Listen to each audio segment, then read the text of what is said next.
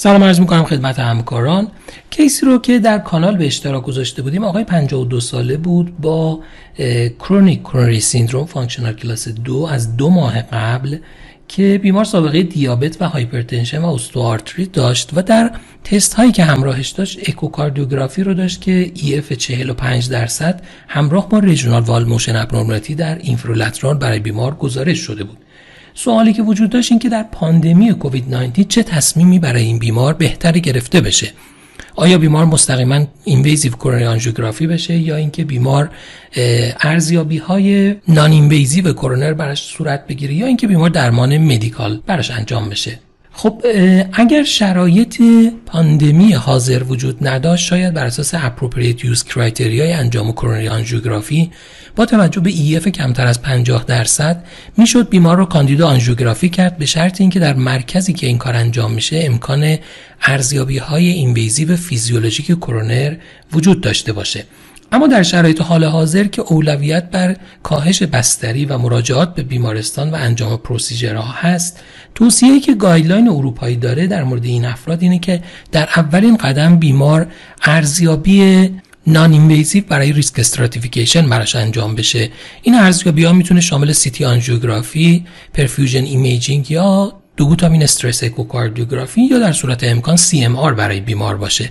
بر مبنای تست هایی که برای بیمار انجام میشه در ارزیابی های فیزیولوژیک می‌دونیم چه معیارهایی و در ارزیابی های CT آنژیوگرافی هم آناتومی های high risk ی مثل left main یا درگیری proximal LAD اینها جز مواردی هستند که بیمار رو high risk می‌کنن از نظر تکرار event های قلبی عروقی. بنابراین در چنین case های high risk ی منطقیه که بیمار آنژیوگرافی بشه و در صورت نیاز براش revascularization انجام بشه.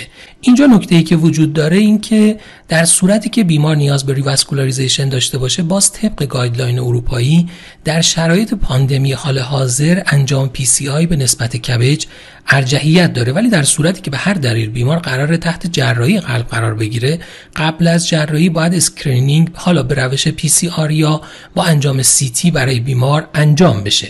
اما در بیمارانی که در ارزیابی های non-invasive شون high risk نیستن توصیه guideline اروپایی اینه که تا زمانی که functional class بیمار پیشرفت نکرده یا بیمار دچار acute event ی نشده درمان optimal دارویی برای بیمار انجام بشه و در صورت امکان بیمار به صورت telehealth و از راه دور مانیتور بشه برای بررسی کاهش علائم و بهبود علائمش.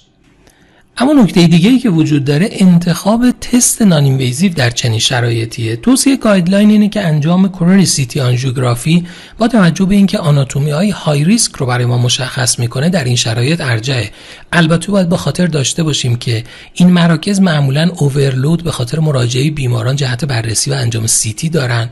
و خطر ابتلای خود بیمار هم اینجا وجود داره که این موارد هم باید در تصمیم گیری مطرح بشه. در صورت نگرانی در مورد انجام این کار میشه از perfusion imaging ها و یا stress echocardiography در این بیماران برای risk stratification و تصمیم گیری استفاده کرد.